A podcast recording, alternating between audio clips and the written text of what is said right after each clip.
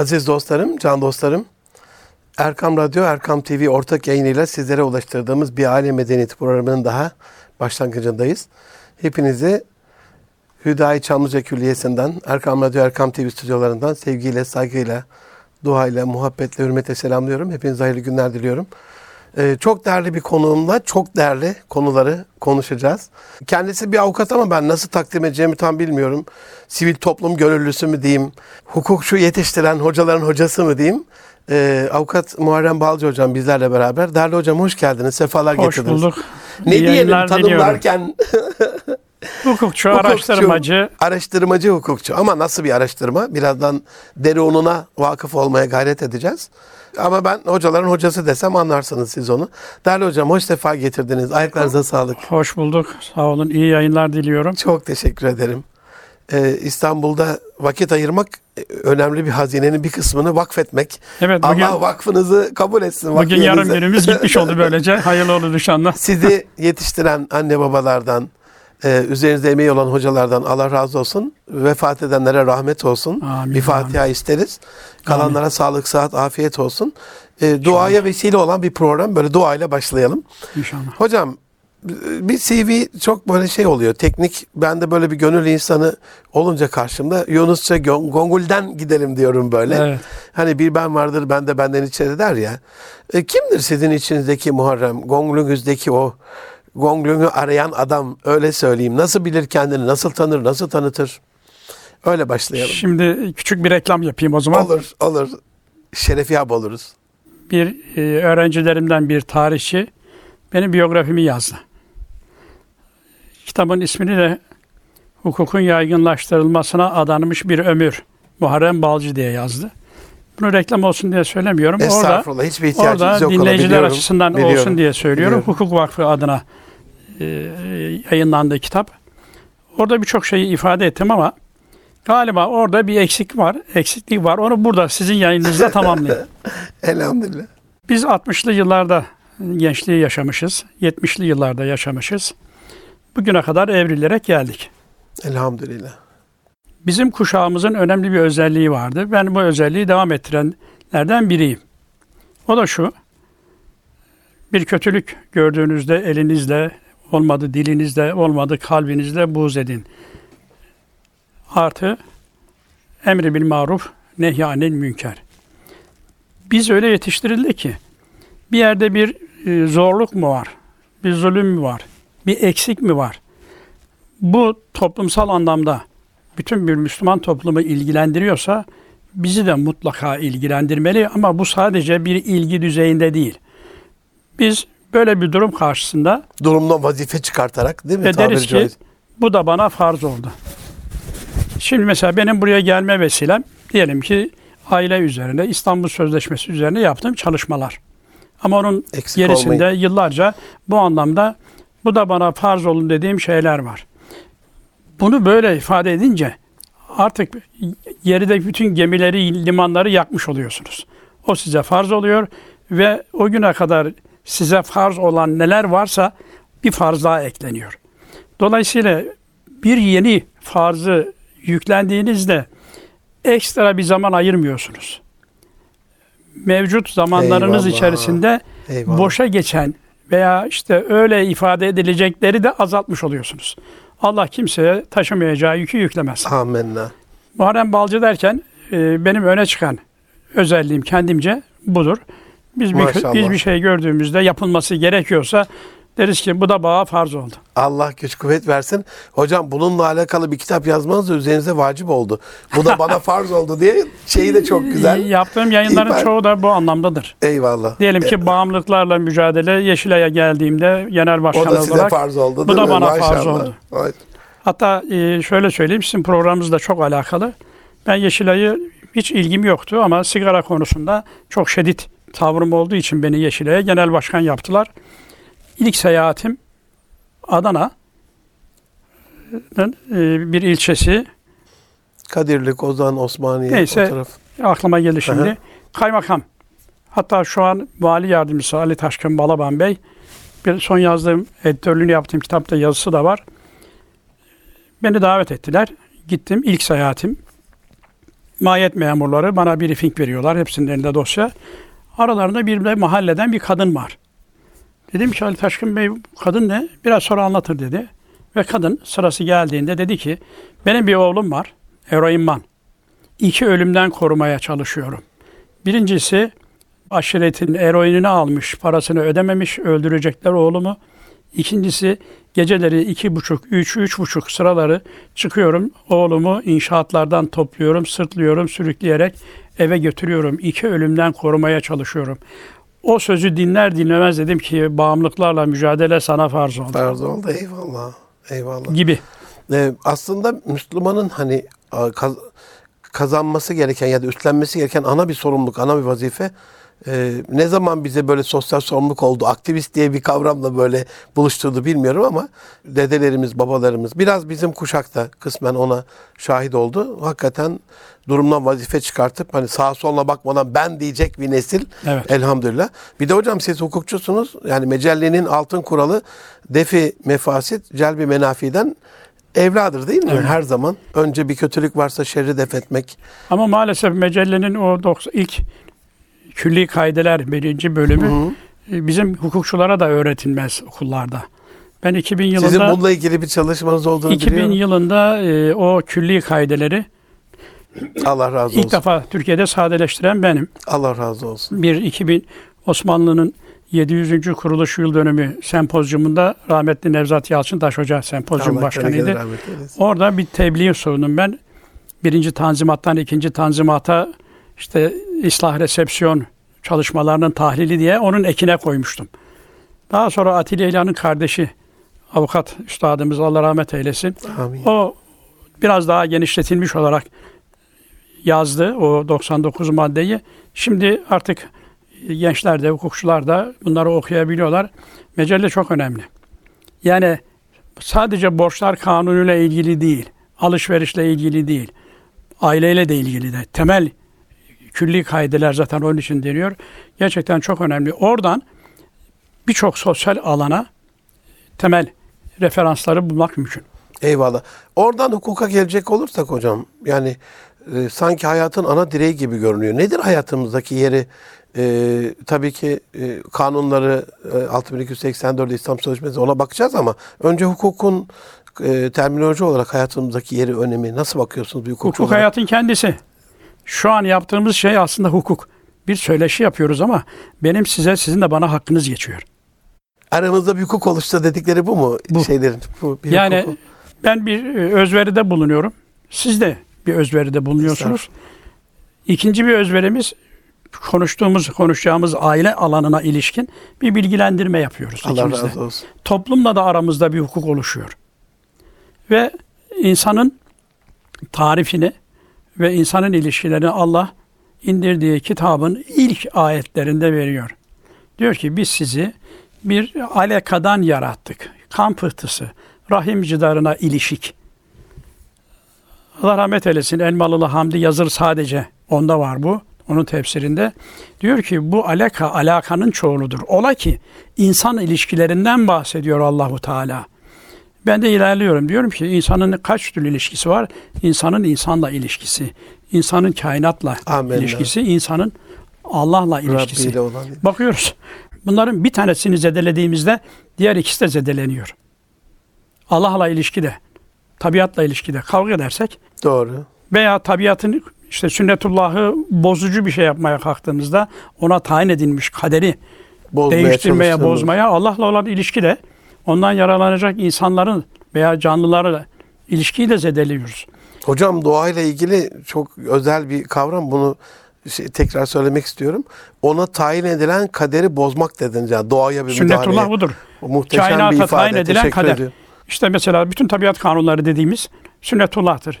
Siz bizim sünnetimizde bir değişiklik bulamazsın. Bulamaz. Ayet-i kerimesi. Aynen bu. Ama orada durmuyor Allah diyor ki bir de hududullah var diyor. Hudutları çiziyor. Sakın ha, diyor değil mi bu bunu? hudutlara tecavüz etmeyin. Bunlara tecavüz ederseniz sünnetullah'ı bozmaya kalkarsınız. İşte tabiat hani intikam alıyor diye şimdi yeni bir söylem var ya. Bu budur. Eyvallah. Dolayısıyla biz insan olarak insan arası insanlar arasında, toplumla insan arasında, tabiatla insan arasında, Allah'la insan arasındaki ilişkileri hep hukuk düzeyinde. Dolayısıyla hukuk hayatın kendisi. Yaşadığımız hayatın her anı hukuk, her olay hukuki sonuç doğuruyor. Her Eyvallah. olay ama. Olumlu veya olumsuz. Amen. Bu da hak kavramından geliyor. Arapçada çift K ile yazdığımız Hı hı. hak doğru, tek doğru, mutlak doğru. Adalet de ona raci. O da görece değil, izafi değil. O da mutlak. Hakka raci. Oradan özgürlüğe geçiyoruz. Özgürlüğümüz de adalete ve hakka raci. Oradan meşruiyete geçiyoruz. Meşruiyet Allah'ın bize sorduğu çok önemli soruyla geliyor. Kalem suresinde. Size ne oluyor? Yanınızda bir kitap var da oradan mı okuyorsunuz her şeyi ne dilerseniz size aittir diye. Yoksa tarafımızdan size verilmiş bir kitap var da Amin orada ya. böyle mi yazıyor diyor meşruiyet sorguluyor. Neyin meşruiyetini? Özgürlük, adalet ve hak anlayışınızın meşruiyetini. Kalem suresi Müslüman zihnin hukuk mantığını dokur. Allah razı olsun. Çok teşekkürler. Buradan aile hukukuna gelirsek hocam. Bu hukukun hani bunun da tabii içeriğine biraz daha değineceğiz ama özellikle İsviçre Medeni e, Kanunu'nun bize modellenmesiyle, tercümesiyle ailedeki yeri nereden geliyor bunun? Yani biz aile hukuku diyoruz mesela. E, bir de aileyle ilgili hukuk var ama e, bunun eşleri bağlayıcı, çocukları bağlayıcı, bizim hayatımıza, yaşam stilimize tesir edici yönü nasıl? Şimdi mevcut hukuk sistemi bir resepsiyon diye adlandırıyoruz biz hukukçular olarak. Yani başka milletin, başka milletlerin hukuk anlayışını ki bunun içerisinde alt kurumlar var. İşte aile gibi, ticaret gibi, borçlar gibi, akitler gibi çok muhtelif şey var ama konumuz aile. Aile ilgili ilgili hükümleri de biz İsviçre'nin Neuchâtel kantonundaki medeni kanundan almışız. Boca etmişiz. Buna resepsiyon diyoruz. Bir ülkenin hukukunun veya bir milletin hukukunun başka bir milletin hukuku üzerine oturtma. Buna zorla yapılırsa bu eksepsiyon oluyor. Ama bizimki resepsiyon. Örneğin 1926'da Medeni Kanun yapılıyor ama aynı gün aynı tarihli başka kanun daha yapılıyor. Medeni Kanun'un uygulanmasına dair kanun. Ve dini nikah dediğimiz nikahın artık geçersiz olduğu, hukuk hiçbir şey olmadığı dolayısıyla resmi nikah diye işte devletin kurumlarında yapılması gereken yapılacak nikahtan nikah zorunlu tutuyor. Dolayısıyla 27'sinde bir sonraki günde Günde herkes nikahsız hale düşüyor. Kanuna göre. kanunen. Tabii bu içselleştirilemiyor halk tarafından. Kolay bir şey değil. Onun için devlet o tarihten bu yana 5 senede bir af kanunu çıkarır. Resen. Der ki ne kadar resmi nikahsız insan varsa bunların hepsi resmi nikahlı hale getirilmiştir. Bunlar tespit ediliyor, bunlara nüfus kağıdı veriliyor. Evlilik cüzdanı veriliyor. Hala bu uygulama devam ediyor. Bu ne demek? Hani bir tutan kanunlar tutmayan devrimler falan hikayesi var bir tekerleme. Budur. Dolayısıyla başka bir milletin, başka bir medeniyetin, kültürün aileyle ilgili hükümleri buhran yaratıyor. Tıpkı İstanbul Sözleşmesi hükümlerinin şu an Türkiye'de oluşturduğu bir bunalım hali söz konusu. Bu da bir resepsiyon. Bu da Kesinlikle. başka bir ülkenin, Kesinlikle. başka bir kültürün, daha doğrusu kültürel göreceliğin bizim ülkemize boca edilmesiydi. Hocam İstanbul Sözleşmesi'ne aileten geleceğim ama burada şimdi muamelat var aile içinde söylediğiniz gibi. Nikah bunlardan bir tanesi. Çok önemli bir tanesi de e, nesep bağı oluşturan, sıhriyet oluşturan süt anneliği, süt kardeşliği. O dönemde tercüme yapan e, hocalardan bir tanesine efendim diyorlar yani İslam şehir, şeri şeyinde kan, o zamanki kanunlarımızda yani meri mevzuatta işte süt anne var, e, süt, Süt kardeş var, var. e, bunların evlenmemesiyle alakalı. Ya o dediğiniz resepsiyon külliyen olduğu için bu saatten sonra sütle e, yoğurtla uğraşamayız. uğraşamayız diye Ah. böyle bir beyanla böyle geçiliyor. Bunun tabii toplumsal olarak bütün ilişkilerde, zihinsel anlamda bütün duygu düşüncelerde çok büyük bir tahribat olduğu kesin değil mi? Çok kesin. hala e, hala hatta evlatlık konusunda bile çok Amenna. net çizgiler var. Niye? Nesebin karışmaması için. Ya Bu e, aynı nesepten gelen çocukların birbirlerini tanımayıp da evlenmelerine mani olmak için. Süt kardeşliği de böyledir. Bir süt kardeşliği oluştuğu zaman bir yerde bunu bütün bir etrafa ilan ederler. Herkes bilsin. Çocuklar onu bi- bilmeyebilirler ama çevreden derler ki siz süt kardeşsiniz. ya Veya süt kardeş çocuklarınız neyse. Nesebin sah- sıhhati İslam zihninde, İslam Amin. muamelatında son derece önemli. o da az evvel dediğiniz fıtratın Ve korunmasıyla devlet, alakalı. ve devlet nesebin sıhhatini korumak zorundadır. Makası da hamse dediğimiz o beş amaçtan bir tanesi bir de tanesi o da. nesebin Ana sıhhatidir. vazifelerden bir Evet. tanesi. Böyle bir şeyin tabii İsviçre gibi o dönem bize göre şimdi de öyle değil de Avrupa'nın ne halde olduğunu görüyoruz. Yani medeni olmayan bir ülkeden alınıp adına medeni kanun denmesi. E, sizce hocam Avrupa medeni mi? Medeniyet var mı yani? Şimdi şöyle medeniyete verdiğiniz anlamla ilgili. Anlamla ilgili. Eyvallah. Yani bir görüş Amerika, Avrupa'nın tarihi bellidir. Hiçbir zaman medeni olmamıştır gibi. Ama onların böyle bir iddiası var. Eyvallah o bir tartışma konusu belki su götürür. Ama İsviçre'nin Neşatol, Neşatol Kantonda. kantonundan alınması en iyi olduğu için değil. Elde bulunan tek tercüme olduğu içindir. Tıpkı ceza kanunu o da 1926'da alınırken İtalyan ıı, Zanardelli ceza kanunun bir Türkçe çevirisi var elde. Hazır elde çeviri varken bunu almışlar. Başka bir şey değil. Ha ondan sonra işte anayasa yapımında falan birçok ülkenin kanunları Evet. incelenmiş olabilir. Ama medeni kanunu ve ceza kanunu budur. Alınış esprisi çok mükemmel olmaları falan filan böyle bir şey yok.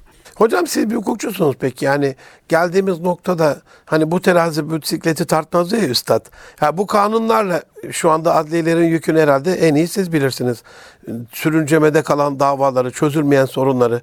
Bu görülmüyor mu yani? Bu bunun bize e, dar geldiği e, ya da Şimdi- böyle yürümeyeceği yoksa buna razı mı geldik hukuk Yok, anlamında? görülüyor.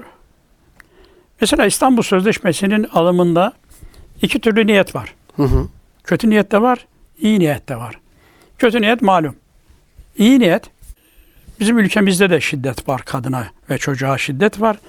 Ve bu İstanbul Sözleşmesi de şiddeti önlemek için, adı üstünde zaten, önlemek için geliyor. O halde bunu kabul edelim, alalım. Ben İstanbul Sözleşmesi ile ilgili, aile ilgili, şiddetle ilgili bütün konuşmalarıma, kitaplarımda, Allah razı olsun. yazılarımda, söyleşilerimde önce şunu vurgularım. Şiddet bizim yumuşak karnımız. Ama sadece bizim değil ki. Bütün dünyanın Amin. yumuşak karnı şiddet. O zaman biz İstanbul Sözleşmesi'ni falan filan tartışmak yerine yine tartışalım ama asıl yumuşak karnımızı sağlamlaştıralım. Eyvallah. Şu toplumdaki şiddet algısını ortadan kaldıralım. Eyvallah. E güzel de bu böyle sihirli değnekle falan olmuyor. Bunun için çok iyi eğitimler lazım. Ama şiddeti kaldırmaya iyi niyetle çalışan bir takım insanlar, siyasiler, bürokrasi şiddetin temel unsurunun bağımlılıklar olduğunu görmüyor. Niye? Çünkü devlet bağımlılık üretiyor. Kumar oynatıyor, içki üretiyor, sigara üretiyor. Hadi bunlar şimdi özelleşti. Ama sonuçta devlet Bunları bunları yaptı. topluyor. Buradan bir kazanç elde ediyor. Hala işte şans oyunları Evet. özelleştirmeden evvel 11 daldaydı. Şimdi 40 küsür dalda öne de açık. Yani şu köşeden kim gelecek diye millet kumar oynuyor. Yani. Yani bu kadar yaygınlaşmış halde.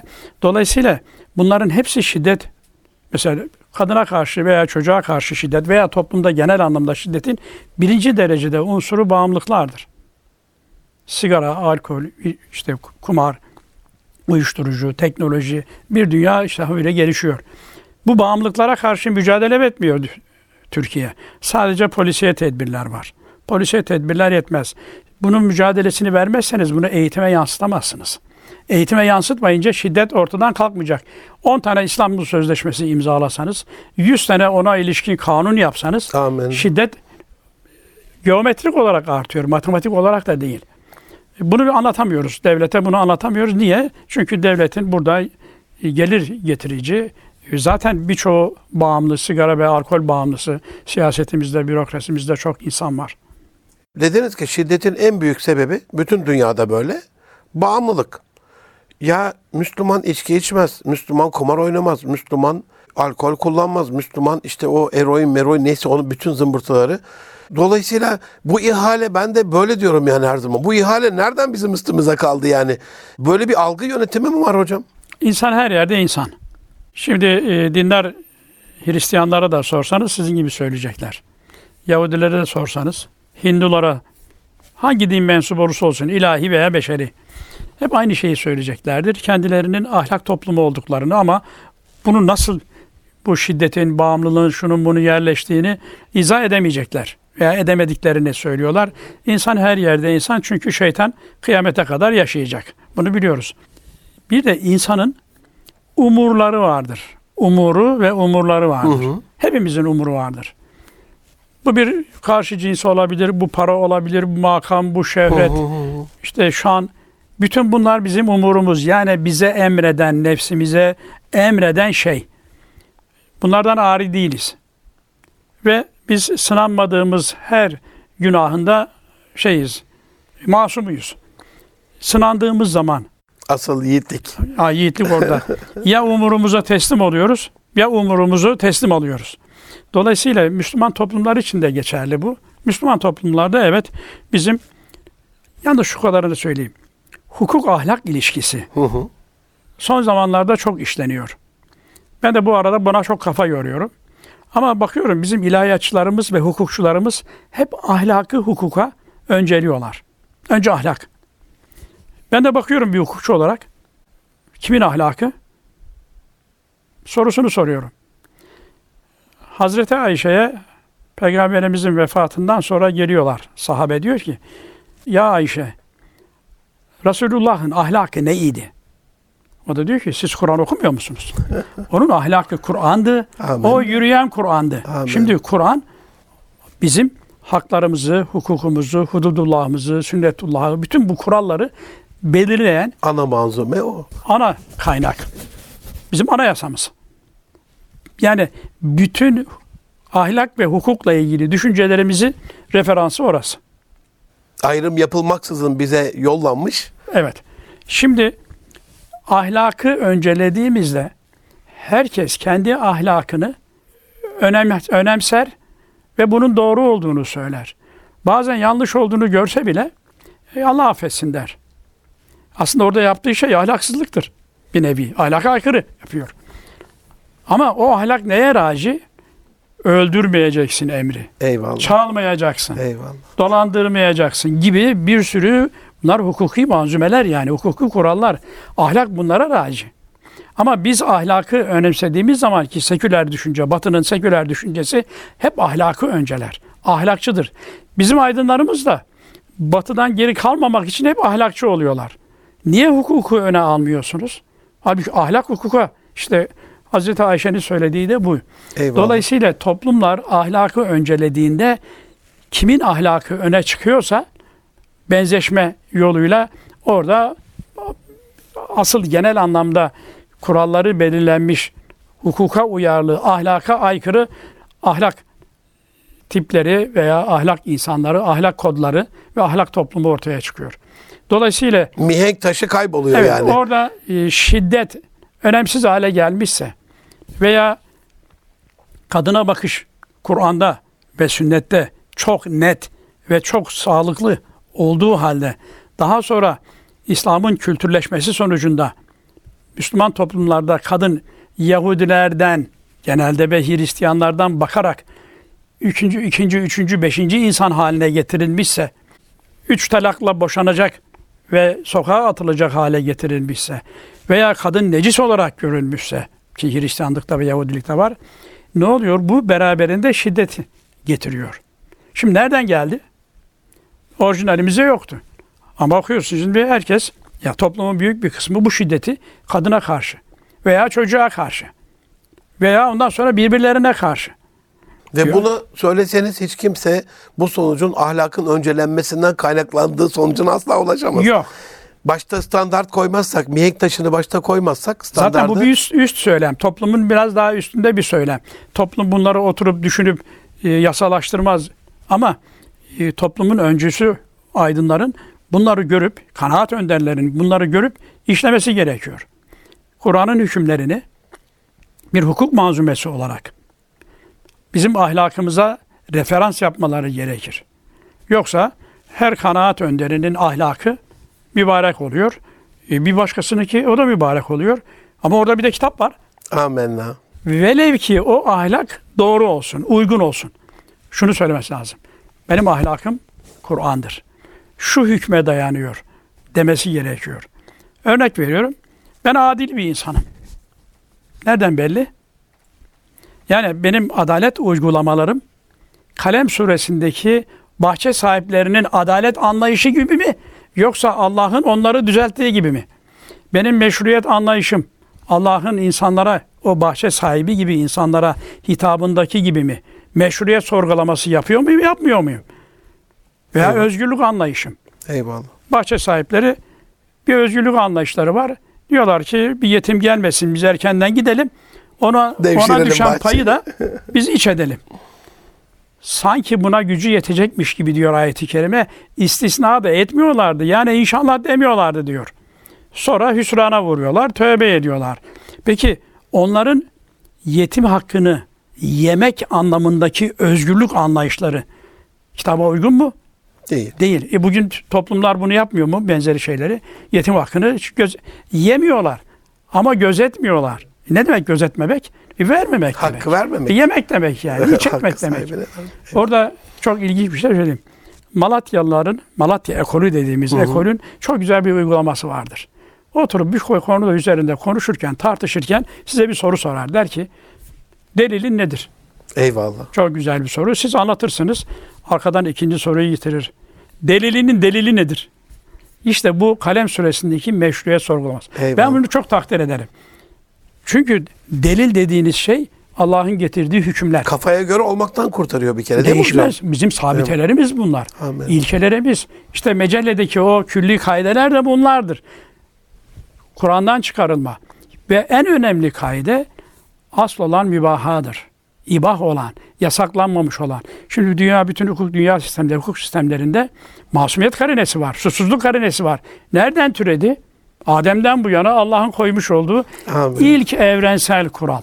Bütün insanlığın kuralı. Şimdi ahlak konusunda da asıl olan yasaklanmamış olandır diye düşünerek mi yapıyoruz ahlakımızı oluşturuyoruz? Ama Allah şey, Allah Resulü ona göre oluşturuyor. Asıl olan ibahadır. O onda temel referans, Referans kaide artık. Değişmez. Ahlakını ona göre. Allah'ın yasaklamadığı bir şeyi kendine yasaklamıyor. Yasakladığı zaman ne oluyor? Tahrim süresinde uyarılıyor. Uyarılıyor. Yani bu kadar yani bunu şimdi görüyorsak eğer Eyvallah. yasaklanmamışı yapmak, yasaklanmamışı, yasaklanmışı hiç semtimize uğratmamak. As- aslında dünyevi işlerde hocam hani Londra'da bir metrenin korunmuş muhafaza altına almış şey var ya. Benim bu bir metre. Nereden biliyorsun? E çünkü Londra'daki onu mihenk aldığımda ona göre Tabii. e, tabii. Şeyde Standartize edilmiş kurallar her var. şeyin bir kadere, bir miktar üzere yaratılması, standart üzere yaratılması. Aslında Allah'ın ilk yarattığı şey o olsa gerek yani. Bir şeyi yaratmadan evvel onun ölçüsünü, tartısını, mizanını, hukukunu, adaletini oluşturmuş Bunlar da olması. sünnetullah işte. Amenna. Ona uymak gerekiyor. Hocam buradan İstanbul Sözleşmesi'ne gelecek olursam sosyolojik olarak imzalanma sürecinde adının konması bir kere yani niye bu İstanbul'da? Böyle hukuken, kanunen, siyaseten bir oyun var mı? Öyle bir ayak oyunuyla başladı. Şimdi İstanbul'da bütün sözleşmeler yapıldığı yerin ismini alır. Mesela Eyvallah. benzer bir çocukları istismardan koruma için imzalanmış Lanzarote Sözleşmesi var. İspanya'nın Lanzarote adasında imzalandığı için o ismi almış. O da İstanbul Sözleşmesi'nden daha az tehlikeli değil. Ama üzerinde kimse konuşmuyor. Evet, Mücahit Gültekin'i ben, bir iki kişi daha. Evet. Burada imzalandığı için o ismi almış. Ha niye burada imzalanıyor? Dedim ya bu kanırtma sözleşmesidir. 10 sene, 15 sene önce İstanbul Sözleşmesi'nin gereği olan o hükümlerin gereği Tü- Türk Ceza Kanunu ve Medeni Kanunu'na serpiştirildi. Uygulamaya kondu. Sonradan kanıtmak için İstanbul Sözleşmesi'ni bize imzalattılar. Ha ona uygun olarak da 6284 sayılı yasayı Yasa. yaptılar. Bakın Türkiye'de hiçbir yasanın dayanak maddesinde uluslararası bir sözleşme yer almaz. Hep anayasa vardır. 1982 anayasası yer alır. İlk defa ve tek defa 6284 sayılı kanunun dayanak maddesi İstanbul Sözleşmesi'dir. Bu bile bir hukuk faciasıdır. bir Yasamayı, hukuk rezaletidir. yasamayı başka bir ülkeye vermiş oluyorsunuz hocam. Evet yani. Değil mi? Hani egemenlik ilkesi Değil mi? Meşruiyet ilkesi. Böyle bir psikolojik şey olabilir. Ee, sizin bu İstanbul Sözleşmesi ile alakalı yayınlarınız, sempozyumlarınız, kitaplarınız, çabanız, bizim kadim medeniyete olan tahribatı, tehlikeleri nerede? Epey bir sivil toplumda tartışıldı ama e, oradan 6284'e geleceğim. Niye böyle bir, bir korku üretiyor bizim açımızdan İstanbul Bakın Sözleşmesi? İstanbul Sözleşmesi'ni savunan Müslüman aydınlar da var. Bazı hocalarımız var. İsim zikretmeyeceğim. Hı hı, Onlar sözleşmeye e, bana göre eksik bakıyorlar. hı hı. İstanbul Sözleşmesi'nin işte 12, 14 ve 4 bazı maddeleri 1986'da yılında 86'da imzaladığımız ama 79'da ya- yapılmış olan SEDAV Hı hı. kadınlara karşı ayrımcılığı yasaklayan sözleşmenin 5 ve 10. maddeleriyle aynı. Çok benzer. Şimdi biz SEDAV'ı imzalamışız. Ama gereklerini yerine getirmemişiz. Ne yapmışız? İk- iki- 2000 yılının başlarında kanunlara koymaya başlamışız. Ayrımcılıkla ilgili şeyleri. Ama şiddetle ilgili olanları da koymaya başlamışız ki İstanbul Sözleşmesi ortada yok. İstanbul Sözleşmesi 2011'e kadar bir 10 sene kadar değişik işte toplantılarla, konferanslarla, tartışla tartışla getirip İstanbul'da imzalanıyor. Bir iddia, feminist grupların iddiası. Diyor ki biz buna 30 madde ekle, koydurduk, 30 maddesini biz koydurduk diyor. Bir başka feminist iddia, bu sözleşmenin tamamını biz meydana getirdik, koydurduk diyor. Biz yokuz orada. Yani feminist grupların dışında İslami gruplar falan da değil. Yani başka kimse yok. Fark, farkına varmamışız. Başka işlerle meşgul oluyormuşuz. Ben 2015'te Mücahit Gültekin'in bir raporuyla 2014'te yapmış oldukları mükemmel bir raporla muttali oldum. Çağırdım olsun. kendisini, briefing aldım ve dedim ki bu da bana farz oldu. Allah razı olsun. Şimdi orada İstanbul Sözleşmesi dikkatle okunduğunda nötr cinsiyete, cinsiyetsizliğe yol açan, pedofiliye, pedofiliye yol açan, hatta şiddete yol açan unsurlar var. Şiddeti önlemeye dönük bir sözleşme. Göya öyle şiddeti ama tarif etmiyor ve işlerken de nelerin şiddeti oluşturacağına dair çok belirsizlikler var. Ve dolayısıyla bu muhataplarında şiddete meyil de getiriyor beraberinde. Mesela doğuştan itibaren bütün kız çocukları kadındır. Bizim kültürümüzde kadın kime denir? ya Evle, Ev- evlenmiş ev- kadına ev- denir. eyvallah. en azından ergenliğini geçirmiş olan sıfır yaşından itibaren. Peki sözleşme kadına cinsel bir özgürlük tanıyor mu? Tanıyor. E kadın kavramına çocuk da girdiğine göre çocuklara da bir cinsel özgürlük tanımış olmuyor mu? Oluyor. Bugün dünyada pedofiliyi savunan siyasi partiler var.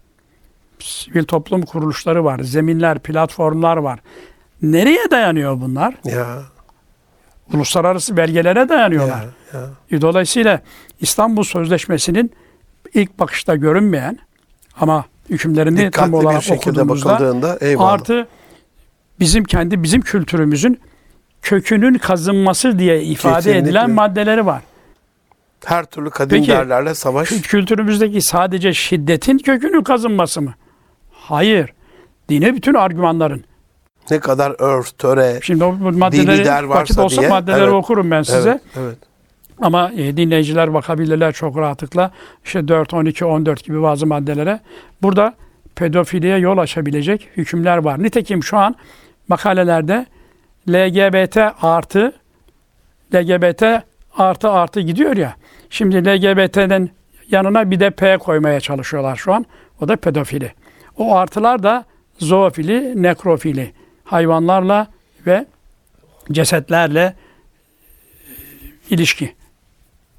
Ee, hocam e, sözleşmeyi baktığımızda karşı grup yani e, Müslümanların karşısında duran grup Bunu sanki Müslümanlar büyük aileye bir tahribat yapmış da az evvel buyurduğunuz gibi sanki şiddeti sadece Müslüman yapmış ve bu sözleşmeyle de onlar özgürlüklerini almış. Yani İslam'a karşı bir zafer gibi lanse etmeyi çok iyi başardılar. Ee, buradaki oyunu nasıl görüyorsunuz? Bakın Mücahit Gültekin ve Meryem Şahin iki arkadaş pedereci, psikoloji Hı hı. ikisi de doktor. 2011 yılında bu sözleşmeni imzasıyla beraber olayı fark edip mücadeleye başlayan Allah arkadaş. razı olsun. iki arkadaş. Allah razı Ben olsun. bunların yaptığı raporu Burhanettin Can Hoca'nın odasında bir gün kahvaltı yaparken biraz evvel yaptığımız gibi Eyvallah. orada gördüm. Rapor şu. Toplumsal cinsiyet eşitliği politikaları uygulayan ülkelerde kadın ve aile. Merak ettim, baktım. Konuyla hiç ilgim yoktu o güne kadar. Hı hı. Çok ilgimi çekti. Burhanettin Hoca'dan telefonunu aldım, çağırdım. Sağ olsun İstanbul'a geldi, Allah beni aydınlattı. olsun. Allah razı olsun. O rapor neyi ortaya koyuyor biliyor musunuz? İstanbul Söz işte toplumsal cinsiyet eşitliği ki İstanbul Sözleşmesi'nin hı, teminat hı, altına hı. aldığı bir şey bu. Kuram. Sözleşme hükümleri uygulanmaya başladıktan sonra Avrupa'da dört ülke, kuzey ülkeleri, İzlanda, Finlandiya, Norveç, İsveç ve Türkiye. Türkiye'de henüz daha 3 yıl olmuş. Bu ülkelerde toplumsal cinsiyet eşitliği uygulaması başladıktan sonra şiddet katlamış. Türkiye'de de o ülkelerde de. Hı. Onların kendi verilerini kullanarak yapılmış bir rapor. Mükemmel bir rapor. Çok basit görünüyor. Ama şimdi İstanbul Ama şey Sözleşmesi söylüyor bize. e bak şimdi bile şiddet artıyor. İstanbul Sözleşmesi uygulamada işte 6284'ü 6284. hakimler uygulamıyor mu? Uyguluyorlar. Ama şiddet azalmıyor. Bilakis artıyor. Niye? Oradaki hükümlerin uygulaması şiddet oluşturuyor insanlarda. Çaresizlik meydana getiriyor. Anadolu'da herhangi bir erkeğin Amerika'daki gibi köprü altında yatabileceğini düşünüyor musunuz? Ailesi olan, Mümkün mü? yanlışları da olabilecek. Vardır mutlaka. Kol kırılır, yen içinde kalır. El- Kalmasın. El aleme madara Kalmasın ama olunmaz. yani, biz kalsın demiyoruz. Amenna. Gereği neyse yapılsın. Ama siz bir erkeği evden uzaklaştırdığınızda peki şiddet uygulayan kadını da evden uzaklaştırıyorlar mı? Kadının beyanı esas hocam. Kadının beyanı esas. Evet.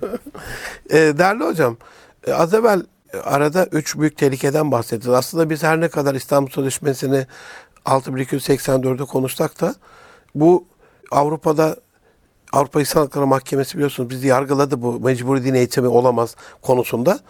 Ee, adamlar önce bu kadar saat olmaz, bu kadar süre olmaz, bu yaşta olmaz gibi kıyısından köşesinden en sonunda dağın diye geldiler. Devlet mecburi din eğitim veremez. Şimdi devlet mecburi cinsellik de dayatamaz diyorlar. Anne baba da dayatamaz. Avrupa'nın geldiği nokta. Hani Tabii. bırakın çocuklar büyüyünce hangi dinde olacaklarını kendiler seçsin diye zırvalıyorlardı. Bu zırva artık sapkınlığa vardı. Bırakın e, hangi cinsiyette olduğuna kendi karar versin. O geçiş dediğiniz eğilim. Tabii. E, bu 4, yaşından itibaren kar karar versin diyorlar. ya bu bu büyük e, tehlikeye karşı bakışımız ne olmalı? Bununla bitirelim. İnşallah sizi bir daha ağırlarız. Ve yine buyurduğunuz diğer önemli üç Hay diğer hay. iki şeyle beraber. Hay hay.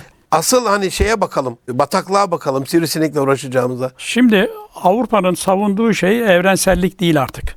Kültürel görelilik. Hı hı. Yani her toplumun kendine has kültürel kodları vardır. Bu Birleşmiş Milletler bildirgesi 1948'de yapılmadan önce tartışmaları sırasında 45'te 1945'te Amerikan Antropologlar Derneği'nin bir dayatması. Diyor ki siz evrensel bir bildiri yapmaya çalışıyorsunuz. Ama toplumların kendi kültürel kodları var, görecelikleri var. Onları değerlendirmeye almıyorsunuz burada. Ama onu hiç dikkate almadılar ve evrensel sözleşme diye geldi. Ama SEDAV'da Hı hı. hemen 1979'da kültürel görelilik devreye girdi. Ve orada kültürel kodların ortadan kaldırılması, közünü, kökünü kazınması. İstanbul Sözleşmesi'nde biraz daha orada ayrımcılıkla ilgiliydi. Burada şiddetle ilgili aynı metafor devam etti. Şimdi bu kültürel görelilik bir yerde baktığınızda toplumların işte Müslümanın, Hristiyanın, Yahudinin falan işte Fatih'in dediği gibi yani benim tebam bütün Hristiyanlar, Yahudiler hı hı. dinlerinde özgürdür, kilisesi, havrası açıktır. Bu çok olumlu bir şey. Ama bu kültürel görelilik Batı sömürü sisteminin küresel aktörlerin beslediği feminizm ve eşcinsellik anlamında bir kültürün dayatması haline geldiyse Bizimki de kültürel görelilik. Ben onu tercih etmek zorunda değilim ki. Seninki bir görüş, bir yaşam tarzı. Benimki de bir Benimki görüş. de. Seninkinin medeniyet olduğunu sana kim söylüyor? Bunun ispat merci mi var? Her dinin veya her kültürün anlayışının kendi kodları var, referansları var. Benim referansımla seninki aynı değil. Seninki seküler bir referans. Eski Yunan'dan beri hep aynı mantıkla gelmişsin ve sonuçta postüman çağda insanın ortadan kaldırılmasına kadar gelecektin ve geldin. Ve geldi. Benim kültürel kodlarım da öyle değil ki. Benim kültürel kodlarımda şiddet yok. Evet uygulamamda var. Bunu inkar etmiyoruz ve bunu ilk defa bunu ortadan kaldırarak yürümemiz lazım. Ama senin kültürel kodlarını benim kabul etmem diye bir şey söz konusu değil. Afrika'da kadın sünneti diye bir şey var, bir vaka var. Şimdi siz buna gidin dayatın bakalım. İstanbul Sözleşmesi bunu da şey yapıyor ya. Eyvallah. Bize buradan bakınca doğru. Bunu kaldırılması lazım. Abi de oradaki insan gözüyle bak bakalım. Orada nasıl düşünüyor insanlar? Buna ilişkin makaleler var. Evet bize göre böyle görünüyor ama burada kültürel görelilik farklı. Onlar şimdi bizim kadın sünneti konusundaki görüşümüzü kabul etmek zorundalar mı? Benim bu noktadaki inancımın referansı ne? Şeyi ne? Kim üretti bunu? Batı üretti.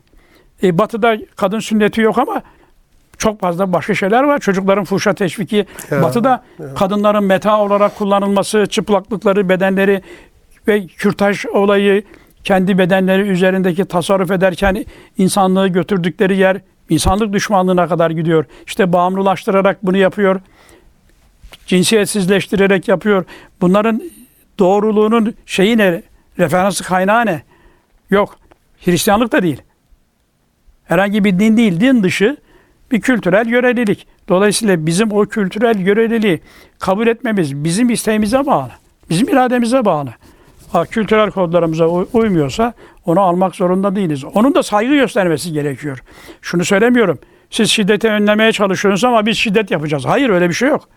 Biz şiddeti kendi içimizde Amenna. kurutmaya çalışalım. Bunun Amenna. mücadelesini verelim. Amenna. Ama sizin söylediğiniz tarzda değil. Eyvallah. O yöntemle değil. O yöntemlerle değil. O yöntemle değil. Allah razı olsun. Bir dostum pavyonda mevlid okunmaz diye bir laf söylemiş. Yani mevlidin okunca yerde belli. Bu aynen öyle. Hani Müslüman mahallesi salyangoz satmak gibi. Tabii. Bir de hocam hani mihenk taşı Allah Resulü yani Üsve-i Hasene bir şiddet yapmış mı yani? Babam rahmetli oldu iki ay evvel. E, Molla Şükrü diye Mehmet Şükrü Arkan. E, bazen onunla İslami şeyler yapardık böyle konuşmalar. Yani İslam'da babanın evladına bir şiddeti var mı? İşte e, namazla ilgili falan oğlum hani 7 yaşına kadar işte 12 yaşında falan. Böyle dedim tamam böyle bir şey olabilir hani ibare olarak ama teknik olarak en iyi örnek Allah kimi seçmiş? Peygamberini. O bir çıt vurmuş mu? Hayır. Onun için dedim bence o hak olsa bile onu hiç kullanmadan yavrularını Allah'a teslim edenler kazanacak. Oğlum beni geçtin dedi ilimde böyle bir sarılmıştık. Ee, hakikaten hani olayın yürürlükte böyle bir e, yumuşak karnımız var, bir karın ağrımız var ama biz bunu kendi yöntemlerimizle, kendi usulümüzle ben senin metaverse'ünde gidip mevlid okumak zorunda değilim. Orada tebliğ yapmak zorunda değilim. Orada ya- sanal alemde yaşamak zorunda değilim. Benim bir gerçekliğim var yani. Vakti varsa bir şey, bir önerimi vardı. Son Onu- onunla bitirelim hocam. Onunla Buyurun. bitirelim. Buyurun. Yeşilay Genel Başkanlığım döneminde Allah meclise çok olsun. gidip geliyordum. Mecliste her partiden Yeşilay grubu oluşturmuştum. Her partiden arkadaşlar vardı, milletvekilleri. Onlara bir önerim oldu benim. Sağlık Bakanlığı'na da bunu önerdim. Gençlik Bakanlığı'na, Milli Eğitim Bakanlığı'na hepsine ilgili yerlere önerdim. Allah razı Haftanın olsun. iki günü zaten Ankara'daydım. Sırf bu işler için. Dedim ki onlara bakın. İnsanlara ehliyet veriyorsunuz otomobil kullanmak için. Niye veriyorsunuz? Milli servet zarar görmesin. İnsanlar, insanlar telef görmez. olmasın. Eyvallah. Peki toplumdaki şiddetin ana unsuru bağımlılıklar. Hatta yüzde yetmişin üzerinde. Buna karşı yaptığınız tek şey polisiye tedbirler. Her seferinde en yüksek rakamı yakaladık diyorsunuz ama bir sonrakinde yine bu tekrar ediyor ve bağımlılıklar geometrik olarak artıyor. Madem bunun temelinde, şiddetin temelinde bağımlılık var, gelin bunu ortadan kaldırmak için çalışalım.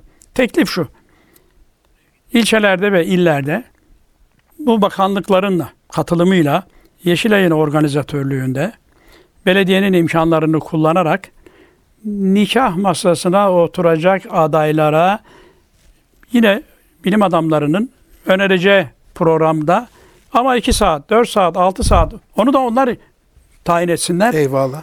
Bu bir kurs konsun. Buradan sertifika almayan nikah masasına oturmasın. Ehliyeti bunun için veriyorsunuz işte. Ya, E burada ya. ya aileler dağılıyor.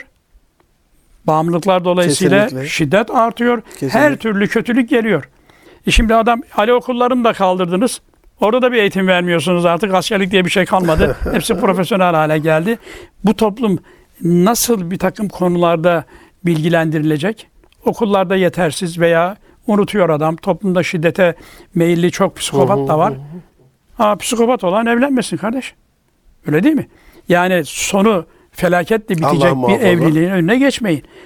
Bunun yüzde on yararı olduğunu düşünelim. Ben yüzde yüz demiyorum. Eyvallah. Ama yüzde on çok büyük bir rakam Çok biliyor büyük musunuz? bir rakam.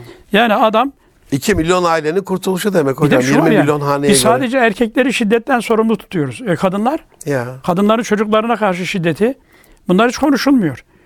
Kadın şiddetin ne olduğunu bilmiyor. Psikolojik şiddet diyor mesela. Bunu kimse bilmiyor. Ne olduğunu zaten sözleşmede de tarifi yok doğru dürüst. Erkek de sen hiç bilmiyor. En azından bu yolla bu toplum içerisinde yüzde on oranında insanlar şiddetle alakalı ve bağımlılıklarla alakalı bilgilendirildiğinde Tercihlerini ona göre. bir evlilik- yararı olur dedik. İnşallah. Ama hiç kimse Buradan da yine belediye başkanlarımıza, akademisyenlere bir Eyvallah. hocam e, bizden tebliğ ben etmek, hala yazıyorum yeri geldiğinde konuşuyorum bunu olsun. anlatıyorum. Ee, aziz dostlarım, bir aile medeniyeti programının daha istemeyerek sonuna geldik. Hukukçu dostumuz, duayen abimiz, hocamız Muharrem Balcı hocam bizlerle beraberdi.